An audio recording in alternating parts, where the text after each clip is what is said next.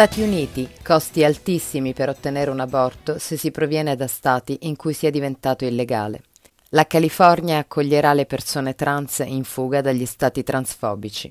Groenlandia, donne inuit sterilizzate per la politica di contenimento delle nascite voluta dal governo danese.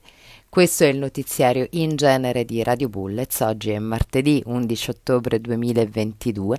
Io sono Angela Gennaro e i testi sono scritti come sempre da Alice Corte.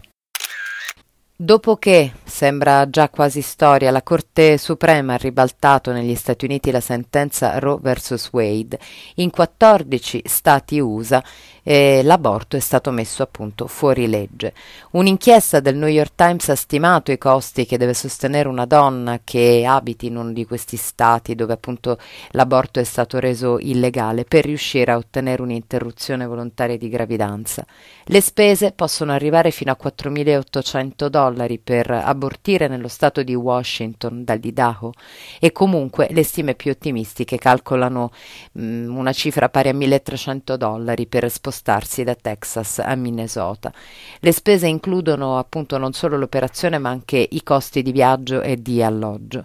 Tuttavia circa la metà delle donne che decidono di interrompere una gravidanza vivono sotto la soglia di povertà e l'assenza di assistenza medica gratuita, quasi mai garantita per questo tipo di prestazione, potrebbe rendere loro impossibile farlo in condizioni di sicurezza. Già da decenni sono i fondi privati a sopperire al bisogno, fondi che sono ora letteralmente inondati da chiamate che cercano assistenza e aiuto finanziario.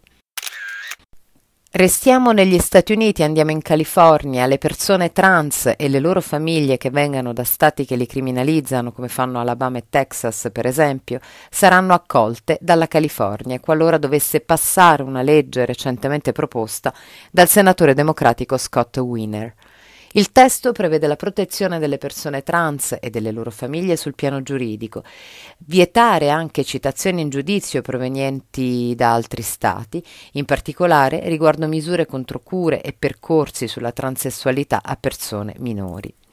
I tribunali avranno anche il diritto di decidere sulla custodia e sull'affidamento di adolescenti che si trovino nelle condizioni di ricevere le cure, ma che siano ostacolati dalle loro famiglie. Le donne Inuit della Groenlandia sono state spesso in passato oggetto di sterilizzazione forzata da parte della Danimarca. Le pratiche di questo tipo sono ora sotto inchiesta come violazione dei diritti umani e della privacy da parte del Consiglio dei diritti umani della Groenlandia e e l'intenzione è quella di andare a fondo alla faccenda. Negli anni 90 il personale medico si accorse delle problematiche di molte donne che risentivano delle conseguenze dovute all'impianto di spirali del modello AS particolarmente invasivo usato negli anni 70. A molte donne inuit l'impianto era stato fatto da giovanissime e senza consultarle. Molte di loro non sapevano che l'intervento era stato eseguito in massa, credendo di essere, credevano quindi di essere le uniche ad avere subito la sterilizzazione forzata. Il risultato era stato quello di dimezzare il tasso di fecondità della Groenlandia in pochi anni. Ora il Consiglio dei diritti umani vuole indagare se tutto questo può essere considerato un vero e proprio genocidio. Alle donne che subirono gli interventi per il momento è stata fornita solo assistenza, ma si spera che possa essere previsto anche un risarcimento.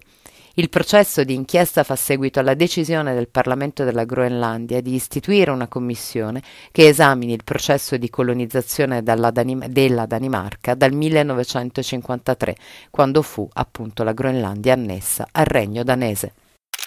E anche per oggi con le notizie di Radio Bullets è tutto, noi vi diamo appuntamento domani, come ogni giorno ci sarà il notiziario a cura di Barbara Schiavulli. Vi ricordiamo che potete seguirci su tutte le principali piattaforme di podcast, Spreaker, Spotify e tutte le altre, che potete seguirci su tutti i social, Facebook, Instagram, Twitter e abbiamo anche un canale Telegram a cui vi invitiamo ad iscrivervi.